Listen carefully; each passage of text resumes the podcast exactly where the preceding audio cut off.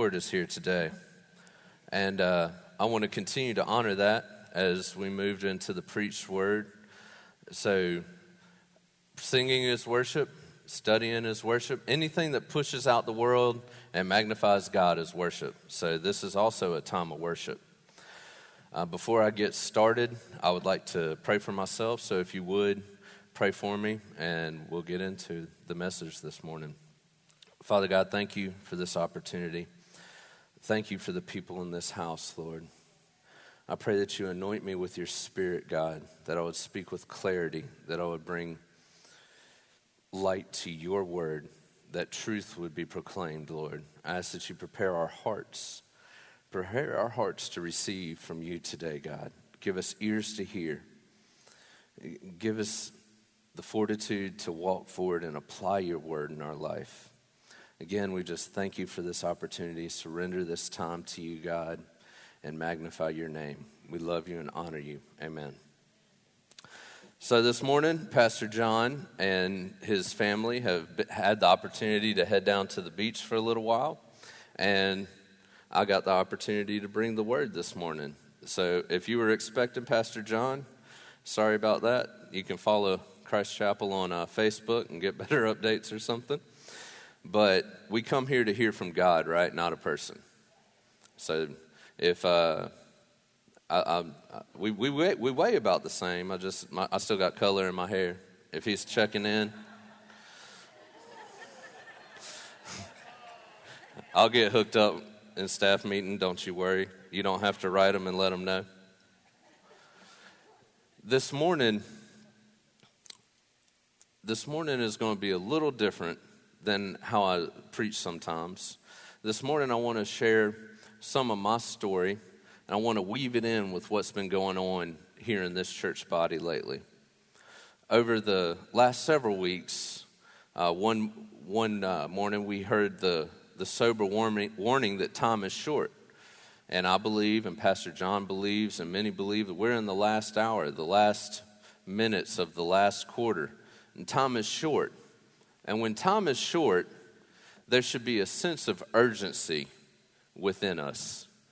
Uh, does anybody know that when it's about time to get off, your guys will move way faster picking up the tools than they did bringing them out? There, there's a sense of urgency because time is short. We, as believers, knowing that the stakes are so high, need to have a sense of urgency about us. Uh, I believe it was Penn or Teller, one of those fellows, professed atheist. And this isn't in my notes. I just, a, a fellow wanted to share the gospel with him, got him a little Bible, and, and wanted to share the word with him. And, and he took it and he let the guy talk. And he shared this later, you know, with a little vlog or whatever you call it. And he was talking about how this gentleman had been to a show a few nights in a row, had approached him, had proselytized, shared the gospel, given him this Bible. And, and he went on to say some very bold things that he knew there was no God, that he'd read the Bible and there was nothing to do, there was nothing exciting about that. And, but then he said something that should be sobering to all of us if we profess the name of Jesus Christ, if we profess to be followers of Jesus. He said, How much do you have to hate someone if you really believe what's in this book and you're not sharing it? He said, if there's a bus coming after somebody and they're going to get run over where they're standing, and I keep telling them the bus is coming, they don't believe me, there's a point where I'll grab them and pull them out of the path of the bus. He said, if, if you really believe what's in this book, you must really hate people to not tell them about Jesus. That's a sober warning. That's coming from an atheist. So I want us to take inventory of how we're living our lives We've been exhorted to wring out our life for the glory of God. Pastor John talked about this last week. Every believer has received blessings from God in various measure, but we've all received blessings. And what we're going to do with those blessings is entirely up to us. God gave the blessing. That's not up to us. But the return that we bring on God's investment is. I want to strive to bring forth a fruitful yield for His glory. That's not to say that you can earn salvation. I want to be clear on this. You cannot earn salvation. Salvation is the gift of God. it is followed by and preceded by genuine repentance, which is a sorrowful repentance for how you've lived and a turning away from the things that God hates, a turning towards Him. And if we're hanging our hat on a once saved, always saved doctrine, the stakes are high. The Bible does exhort us with many ifs and should I's and let me run the race faithfully, let me continue faithfully. I'm not saying that once saved, always saved is bad. I'm saying if you're hanging your hat on it and saying you can live however you want because God knows your heart, God knows your heart. And you don't get to hide the reality from Him. You might fool me or somebody else, but He knows your heart. And He knows when you're playing games. Has anybody here raised kids and just let them get away with the lie because you didn't feel, you know? Like, yeah, I, you're not fooling anybody, kid, but whatever. It's cute that you think you are. The best manipulator on the planet isn't getting one over on God. I want to bring back a fruitful yield to Him. I want to stand there with my life wrung out, saying, I did this for your glory, God. Thank you for saving me. And I want to bring, present this to you. This is my life wrung out. And I know I'll regret the times that I missed, but I want to move forward intentionally with a purpose not to miss them again. This morning, I just want to share some things that are, heart, that are on my heart. And I, and I know I may see, seem young to some of you guys, I seem old to some of you too. If you ever feel like you're still cool, go serve in the youth, and you'll find out real quick your days of cool are gone. Like, I thought Facebook was still a thing. I thought that was like cutting edge. Like that's that's for old people now. I didn't know that. Like now it's some they're on to something else. And then those of you that have lived more life, I just want you to know I've experienced a lot of life in my lifetime.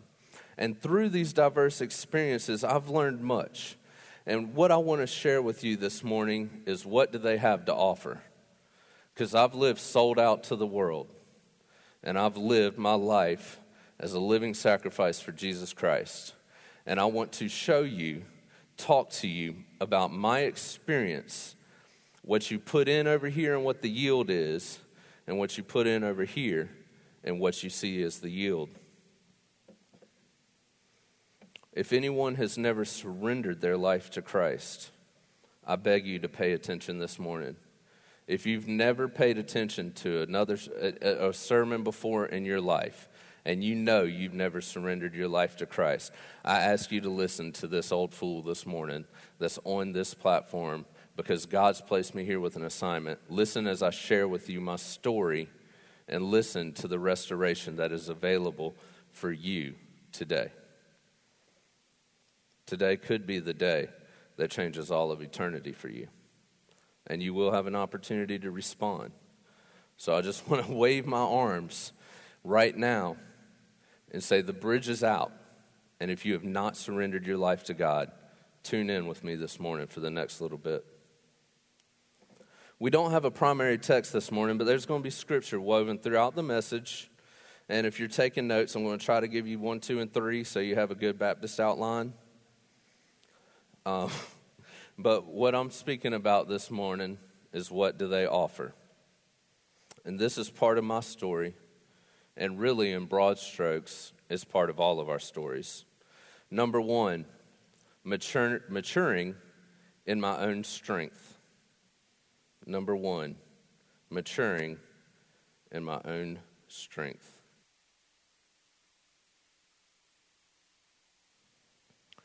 In elementary school, I was, I was a very timid nerd. I know none of you would believe that now, because I'm so outgoing I don't know how it looks that way. I'm super introverted, but for some way, for some reason, I can appear extroverted. I hadn't learned how to do that yet in elementary school, so I was a timid nerd. I got good grades. I studied hard. I was extremely nervous around girls. Like I could not string together a coherent sentence. I was like, dee dee dee. You're pretty. So that's that's me in elementary school. I was afraid of confrontation and I was bullied on occasion because of that. I avoided confrontation. I was taken to church, and parents, let me tell you, even if your kids don't seem like they're getting it, take them to church because there's no better place for them to be on Sunday morning. And the Word of God says if you plant the seed and, and, and, if you raise them in the way that they should go, they will not depart from it. And, but let me tell you, my mama prayed for 20 years while I ran down Fool's Hill full speed with gasoline shorts on, smoking cigarettes, daring people. Like, what's up? It doesn't mean that you won't face trials raising your kids. But you keep praying for them and you keep standing in the gap for them. And my mom can tell you, and my dad can tell you today that they have lived to see the goodness of the Lord in the land of the living because He has pulled me up out of the miry clay and placed my feet on solid ground. Take them to church. I went to church, but I didn't understand God's grace. I understood God like I understood school. I earned good grades in school when I did my assignments and I studied hard. If I didn't, I didn't know what that was like until high school because I was too afraid to not get good grades. But, you know, good in, you get good out. You put bad in, you get bad out. That was my idea of God. I was afraid of God. I, I, I was just always knew I was one mistake, one misstep, one sin away from hell. That was my perception as a child. If I, you know, oh, you told a lie. And, and what, I, my, what I came to realize was I can't do this. And instead of realizing, grasping, or, or whatever, why I didn't catch it, that, that God's strength is made perfect in my weakness, I just gave up. I was like, well, if I can't do this, and then there was the passage that really scared me straight out of church because I took it out of context. Anybody know context is important when you're studying the Word of God? It is. It, it said he'd rather me be cold than lukewarm. And lukewarm will spew me out of my mouth. And I was like, well, I can't do right. So if you'd rather me be cold, I think I can handle that. I seem to be pretty good at that. I'm doing that all the time. So I went cold. I was afraid of God. I knew I had to earn his favor, and I knew I had to earn heaven, and I knew I just couldn't do it. I didn't deserve it. I wasn't good enough. You know, reading the Word of God can shatter a lot of the enemy's lies that keep us away from God. When I read in Ephesians chapter 2, starting in verse 8, for example, if you're taking notes, Ephesians 2, starting in 8, this is a very well known verse. For by grace you have been saved through faith, and this is not your own doing, it is the gift of God. It is not a result of works, so that no one may be no, no, no one may boast. For we are his workmanship, created in Christ Jesus for good works, which God prepared beforehand that we should walk in them. This passage I look back to when the, my old thoughts try to creep in and tell me I'll never be good enough, tell me I don't deserve God's love, tell me, and all those things are true. Does anybody know that the enemy will use some truths to drive you away from God? I don't deserve God's love. I can't do these things in my own strength, but I don't have to. That's the truth that we have to stand on that his strength is made perfect in my weakness, that it is the gift of salvation that I have received because I put my faith in him and I proclaim with my mouth that he is God, and I, I turn from my sin and I walk towards him. I repent and I live a life honoring Him because I am now a new creation in Christ Jesus. These things I didn't know. I didn't understand the grace that covered sin. We can't earn heaven, but we also find in this passage that God does have a purpose for us. In verse 10, we are His workmanship created in Christ Jesus for good works, which God prepared beforehand that we should walk in them. That doesn't earn us salvation. That's just being faithful to the assignment He's given us. Will I be faithful in the assignment? God did not choose us because we were good. He chose us because He is good. And He chose all of us. He did. If we read in John chapter 3, now everybody knows John 3 16. But let's, let's read a little further, starting in verse 16. God so loved the world that he gave his only son, the world. To me, that's pretty, that includes the world. I don't know. is anybody here not from the world? I don't see any hands. I know some people are not quick to raise their hands, but I feel like that pretty much covers everybody, the world. He gave his only son so that whoever, is anybody here not a whoever? Well, again, I don't see any hands. Okay. Whoever believes in him should not perish, but have eternal life. For God did not send his Son into the world to condemn the world, but in order that the world might be saved through him. Through who? Jesus Christ, the one that was my atonement, who bore my penalty on the cross. And so when you start to think God's okay with my lifestyle when it's clearly counter to Scripture, think about Jesus on the cross. That's how God feels about sin. So if somebody's told you you can just live life however you want to and you don't need to honor God with your life, you've been deceived. God hates sin. He's angry with the wicked every day. Any doubt of that is removed when we see the cross, because that's how God feels about sin. Does that mean we can live a perfect life here on earth? No, I don't believe so. But the Holy Spirit walks with me because I'm sealed and filled with the Holy Spirit. He convicts me of my sin and my righteousness. And when I'm convicted, I repent and get up and continue to walk after Him. But I, I did this thing yesterday and I do it again. I sinned again. I'm kind of, isn't God t- sorry, uh, tired of hearing me say sorry? No. Fall on your face, repent, get up, and do it again. Continue to pray, continue to seek Him. Your failures do not disqualify you. If failures disqualified us, there would be none to select. That's why Christ had to come, take on flesh, and be our substitutionary atonement. We're saved through Christ. Whoever believes in him is not condemned, but whoever does not believe is condemned already, because he has not believed in the name of the only Son of God. Again, we have a lot of whoever's here. Whoever believes is not condemned. That falls that covers all of us. So those of us that believe we're not condemned. But whoever, again covering everyone, who does not believe is condemned already. So, what do we do? We hear the gospel, our soul cries out to God. We have access to the throne room through the provision of Jesus Christ. The Holy Spirit quickens you. You are made a new creation through Christ Jesus. You come up out of the grave, take off the grave clothes, which is the world and the way you lived before, repent, and walk after Him. It's not hard, it's simple. It doesn't, it, doesn't mean it's easy. It's simple, but it doesn't mean it's easy. There's plenty of reasons. People think I'm weird. People won't invite me here. I might not have this job. I might not da da da da da da da. He moves the immovable. He breaks the unbreakable.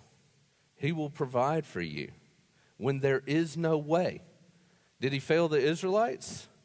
They had shade, they had nighttime warmth and light, they had food, manna. That's Hebrew for like, what the heck is this? For real, do a word study. They're like, what's this stuff on the ground? Don't know, it tastes good. You know, if he can feed all the, th- uh, the thousands, the hundreds of thousands in the wilderness, he can provide for you in the United States of America. Amen? Do we have faith or are we just talking, are we giving them lip service?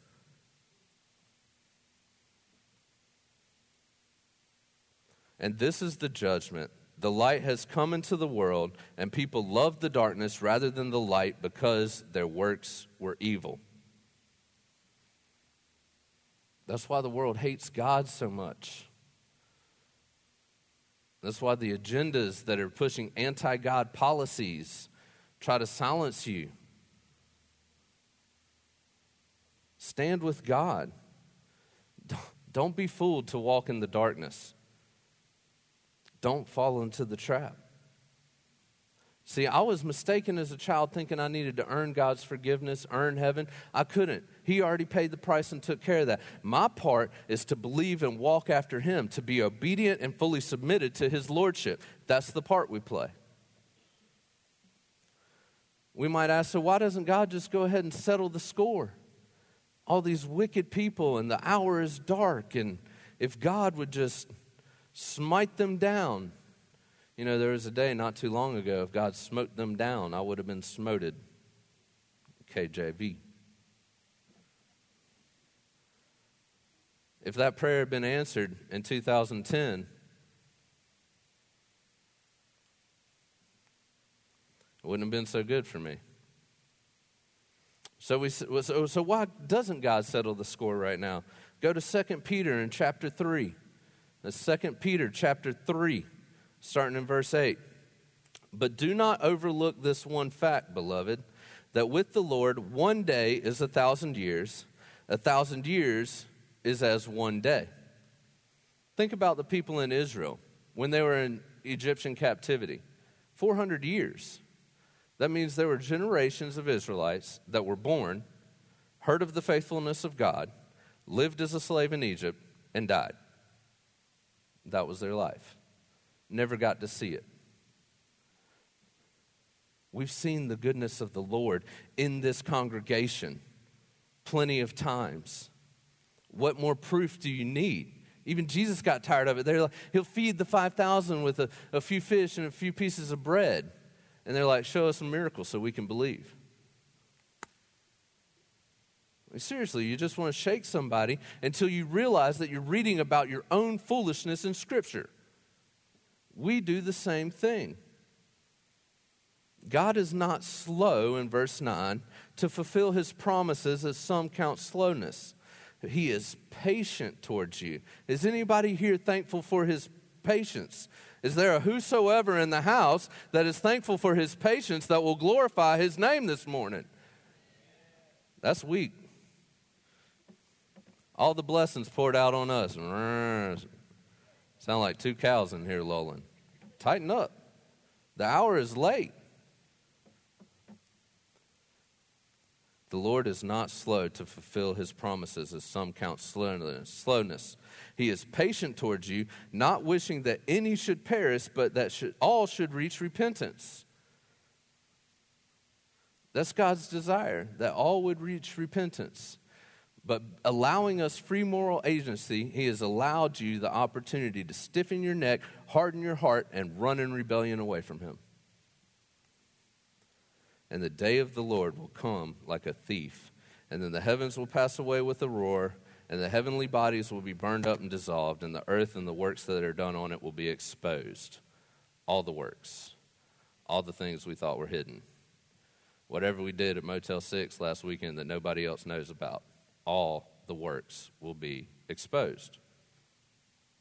As a child, I didn't know these passages. I didn't know that God loved me enough to accept me with all my flaws. I didn't understand that His work through me would produce the fruit of a changed life.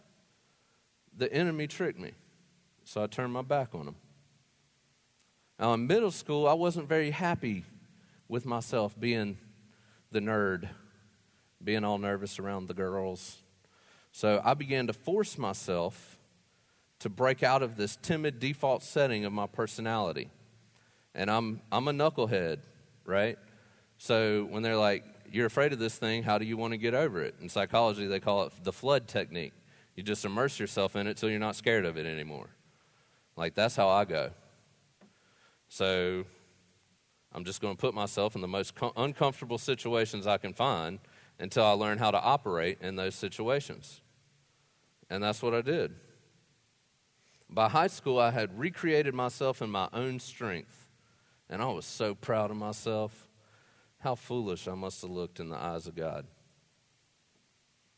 That timid nerd from elementary school, I skipped class now. I smoked cigarettes with the cool kids during lunch. I got failing grades. What a winner. That boy that was too nervous to speak around girls, now I consider myself a player, but I was really just a perverse womanizer. The gentle spirit boy, spirited boy that avoided confrontation now looked for any reason to fight. No one's ever going to bully me again. You say something sideways, it's on right here. We're not waiting until after school. We're not waiting until the bus. It's, it's on right now. We're, we're going hard.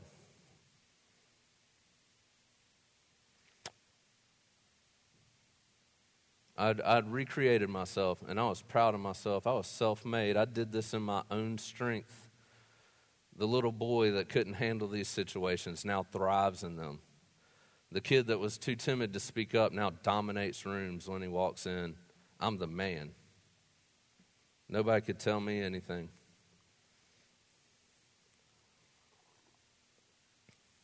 In my 20s, my rebellion became more severe. And in 23, I joined the Marine Corps. This only bolstered my idea of being the hardest of the hard. It's easy to be a lion amongst sheep. It's hard to be the alpha lion in a room full of nothing but lions. So that's what I made myself do in the Marine Corps. I was hard. I was titanium. I was forged in the fiery furnace of life. No one could beat me. You whoop me once, you're going to have to do it every time you see me. One of us going to quit, and it won't be me. No one could tell me anything. I was the best of the best. I went to combat. My mind became darker and darker and more broken. Then I was released from active duty. I was like driftwood with no direction, no clarity, no faith, and no peace. All I had was a false sense of bravado and a relentless determination to never quit. No matter what life throws at me, I'll handle it. I can survive. I can thrive. I can make ends meet. That was in around 2011 and and the the drain just kept swirling and my life kept falling apart. I remember one time not long before I came to the Lord sitting in a bathroom with a pile of drugs on the counter googling at like 2:30 3:30 in the morning why do I hate myself? That's where the self-made man ended up. That's where all that strength, that forged titanium ended up sitting in a one bedroom apartment in New York City, spun out of my mind, trying to find understanding on the internet on why I hated myself.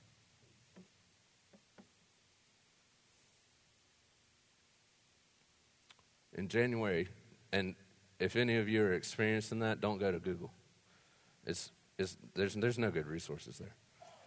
It's just, like a lot of people are like, eh, put your purse down, your problems are weak, you know. It just that's it give, the internet gives a platform to people that should not have a platform. Don't go there. You know, talk to a pastor, a friend, family. Talk to somebody that cares about you. Don't don't Google why do I hate myself. It's, nothing good comes out of that. And, but in January 2016, I cried out to God, and He answered me. I cried out to God driving. And if I got to driving without turning on the radio and my mind started walking, I was in a bad place. For the first time in my life, I was doubting things that I knew that I knew. All religions are all just how people deal with the fact that we're so horrible to each other. Everything's a crutch. There's no such thing as God. These are the thoughts that would invade my mind as I continued to go down this road in a darker and darker countenance and a darker and more broken mind. I remember driving down 75 South, coming down the dip before you come up to the Byron exit where the Peach outlet is. I remember just thinking, God, if you're real, I need help. It was one of the most cliche things that could have happened in my mind's eye. I saw I was in this pit it was active, like tar and muck, and it's just all over me, and there's no bottom. And these hands came down, and they're resplendent and glowing, and I take them, and they start to lift me up. And I let go of the hands, and I cross my arms across my chest. And I said, I'm too far gone, God. You can't save me. I'm, I'm too dark. I'm too broken. I've sinned too hard. I'm too gone. You can't save this one.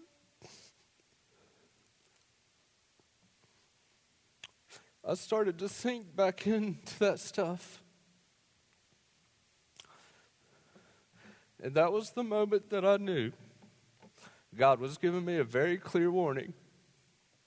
You're either going to quit this nonsense and you're going to follow me, or the last exit on this road of destruction will be passed and you will die in your sin. When I picked my wife up that night, I said, I think we're going to church Sunday. She said, Cool, I think that'll be good for you. To see her worship now, she dances on broken bones that have been restored by our Lord and God, our Savior, Jesus Christ. I stand here today, a living testimony of His restoration, His goodness, and His glory. And if I can do anything honorable for His kingdom, I will spend the rest of my life doing it. Then and now. Number two, then versus now. The world versus God. Remember, what do they offer? And where do we camp? Then, the hard man I had crafted in my own strength was broken. I was depressed and I was a hater of self. I was the epitome of Galatians chapter 5, 19 through 21. Now, the works of the flesh are evident sexual immorality, impurity, sensuality, idolatry, sorcery, enmity, enmity, strife, jealousy, fits of anger, rivalries, dissensions, divisions, envy, drunkenness, orgies, and the things of this, and things like this. I warn you, as I warned you before, that those that do such things will not inherit the kingdom of God. That was my life. in Ephesians chapter 2, you were dead in your trespasses and sin, in which you once walked, following the course of this world, following the prince of the power of the air, the spirit that is now at work in the sons of disobedience. That's where I was. Among whom we all once lived in the passion of our flesh, carrying out the desires of the body and the mind, and were by nature children of wrath like the rest of mankind. That's where I was. Not proud of it any longer, broken by it. Now, today, I'm a new creation in Christ Jesus. In Ephesians 2, verse 4 But God, being rich in mercy because of the great love with which He loved us, even when even when I was dead in my trespasses and sins, he made me alive together with Christ. By grace you have been saved and raised up with him and seated with him in the heavenly places in Christ Jesus, so that in the coming ages he might show the immeasurable riches of his grace in kindness towards us in Jesus Christ. If you need a matrix of understanding to see His greatness, His grace, His riches that abound towards us, look at my life. Listen to what I'm saying this morning. Listen to what was then and what is now. Listen to the fool that God can use to bring glory to his kingdom if we will walk in submission to his lordship. I'm a new creation in Christ. I have a song of praise on my lips. I have peace in my mind. I have absolute faith and confidence in the provision and the promises of my God, the God of all creation. I have relationship with the eternal, righteous, holy, perfect God, my God. It's not my mama's God. It's not Pastor John's God. I, I reference it as the God is Abraham, Isaac, and Jacob, but he's my God. He is my God. I walk with him. Nobody else spends my time with God. I spend my time with God. He's mine, and I'm his. In Philippians 4 4 through 7, rejoice in the Lord always. Again, I will say rejoice. Let your reasonableness be known to everyone. The Lord is at hand. But let me tell you, saints, the hour is dark, but He is still God. Do not be anxious about anything, but in everything, with prayer and supplication, with thanksgiving, let your requests be known to God. And the peace of God, which surpasses all understanding, will guard your hearts and your minds in Christ Jesus. That word peace right there in the Greek is a verb. God's peace, it does work for you. It's, it, it takes action to guard your heart and your minds. Are you dead? Is anybody in here dead? That'd be weird. Anybody in here dead? No? Okay. God's still working. He's working in your life. He's refining you. He's bringing you through valleys. He's taking you to mountains. He's working. I want to be clear about something this morning. I don't share any of my story with you today to glorify sin, to make myself look tough. Do not think much of me. I do not look to earn accolades in the eyes of man. I share my story with you today to offer myself as living proof of the great and mighty power of God, to be a billboard display of His ability to heal, His ability to restore, and His ability to redeem all, whosoever, whoever, the world, those that think that they are beyond saving. He can, and He will. Isn't that awesome? He will if, if you'll surrender your life to Him, if you'll repent and turn towards Him, believe in your heart and profess with your mouth that He is the, your Savior, the Lord of all. Finally, this morning, I want to talk to you about what they offer.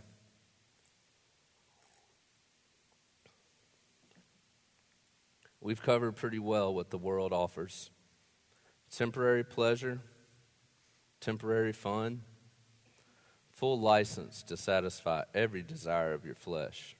All those things in Galatians 5:19, full license. Have at it. Waste your life on it. The world offers you the position of the throne, kingship of your life. You don't have to check with anybody. If it's okay with you, do it. If it's not okay with other people, who cares? It's okay with you. These things will satisfy for a time, but in the end, you'll be miserable. You'll be broken. You'll be wondering, how did I get here? With that, all I did was just try it one time. How did I get here? Compromise by compromise by compromise. If our musician would come. The world offers you enslavement to sin. That's what the world offers. In a nutshell, all of those things summed up are, is enslavement to sin.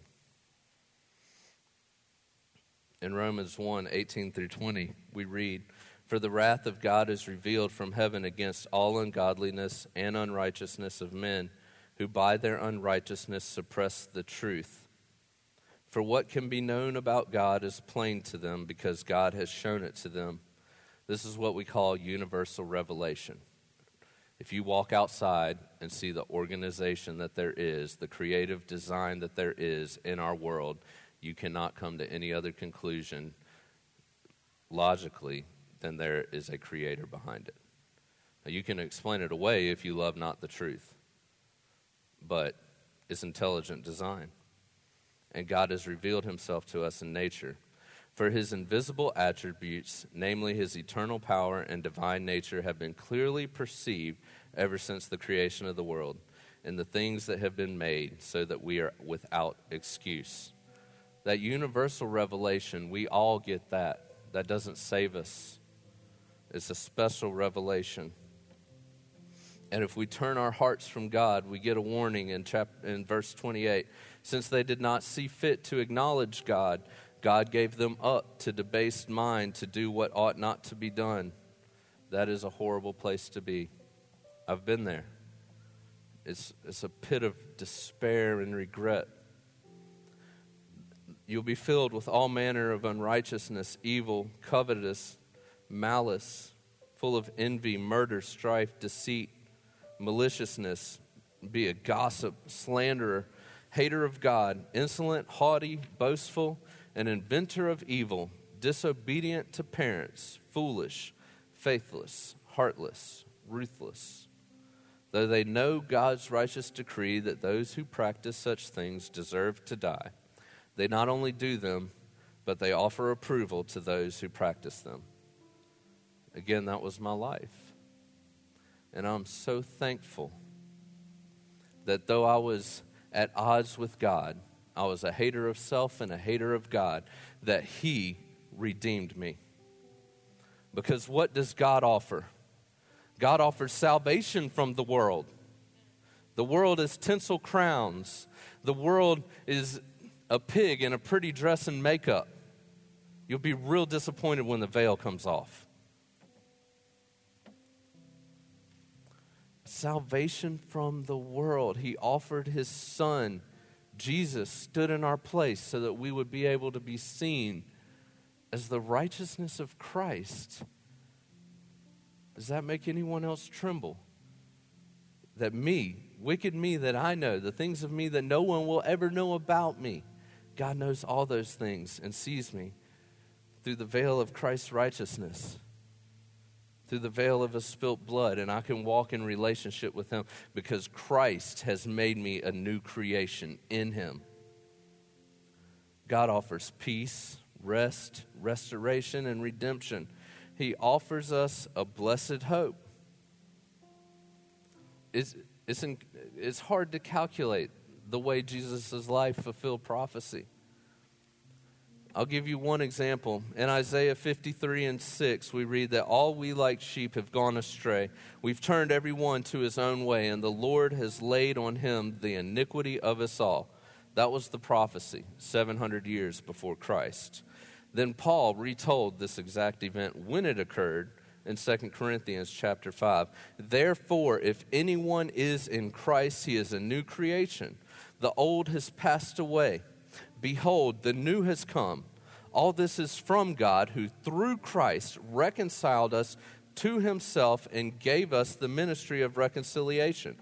That is, in Christ God, we are reconciled, the world, to him not counting our trespasses against us, and entrusting to us the message of reconciliation. Therefore, we are ambassadors for Christ, God making his appeal through us. We implore you, on behalf of Christ, be reconciled to God. For our sake, he made him to be sin who knew no sin, so that in him we might become the righteousness of God. That was the fulfillment the iniquity of us was laid on him. He that knew no sin was made to be sin, declared sin forensically, bore our punishment so that we would become the righteousness of Christ. That's just one example. I don't have time to expound on that. There's many, many more. I want us to clearly understand this morning that the world offers death, despair, and enslavement to sin. But God, our God, our faithful God, our good God, offers us salvation, freedom, restoration, redemption. He is our hope.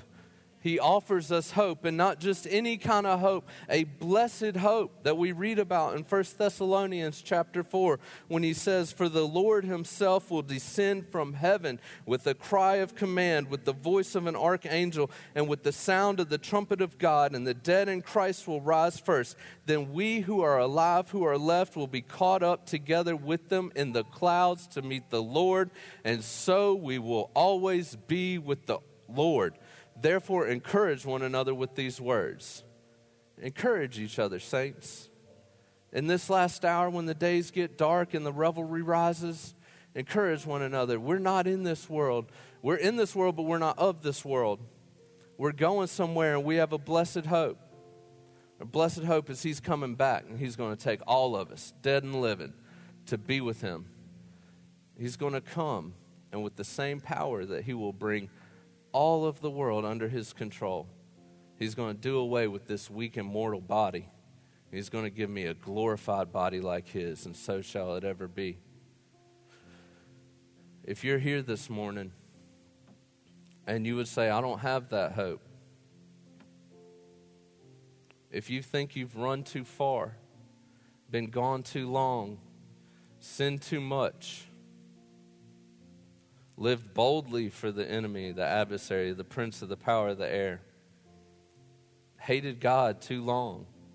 I want to tell you if you're hearing this word this morning, there is hope for you if you will respond. I want to give you an opportunity to respond. if you're here and you'd say, I don't have that hope, I don't know Christ as my Savior, I want you, I, I, I, beg you, I implore you, please come down here and surrender it to God. Give it to God. It's this simple. None of us were righteous. None of us have earned heaven, and none of us can. We were all sinners. We all fall short of the glory of God. But God, being great in mercy and grace, sent His Son to bear our penalty, make atonement for us, and through faith in Him and the repentance and turning away of our sins, we receive salvation as the gift of God. I beg you to come, not to repeat after me in a prayer, not to gain the favor of men, not to satisfy anything other than God's calling. Respond to Him if He's calling you today. The altars are open, and I would beg you to come. If you don't know how it's all going to work out, when I came, I didn't know. I was like, there's no way I've had my last drink. There's no way I've done my last whatever. Today can't be the day that everything changes. Today can be the day. Respond to Him. If He's calling you, if you're being quickened, your heart's racing, and you're not sure why, just respond in faith.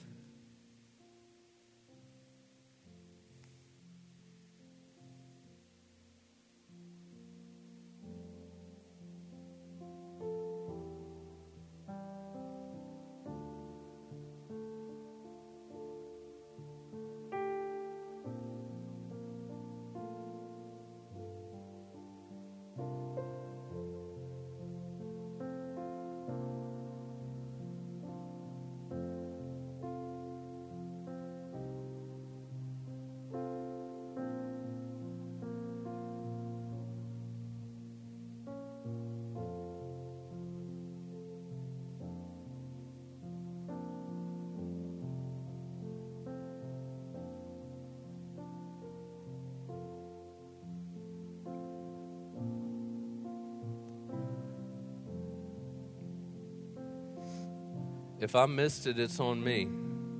But if the Lord is pulling at you, I, I sincerely, with everything I have, I beg you to quit resisting.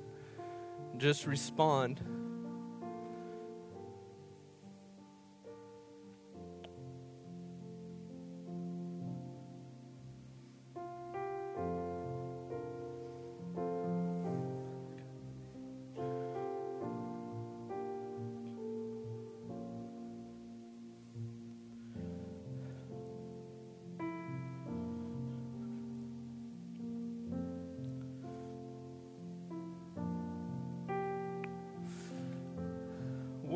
Opportunity.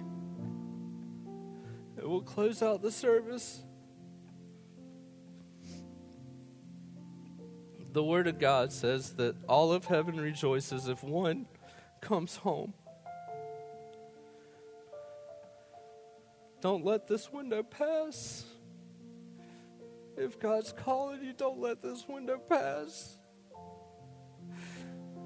Come give it to Him.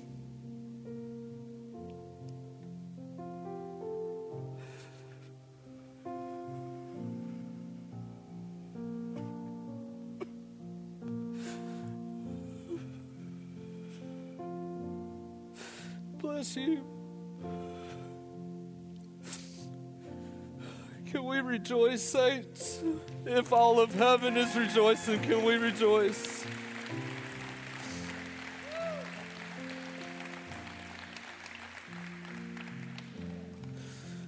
Thank you, Father. Thank you for moving to this house. Thank you for your presence and your faithfulness, God. Thank you for coming after the lost sheep. Thank you, Father. We love you and honor you today. All glory be to your name. We love you, Father. Amen. God bless you all. Have a blessed Lord today.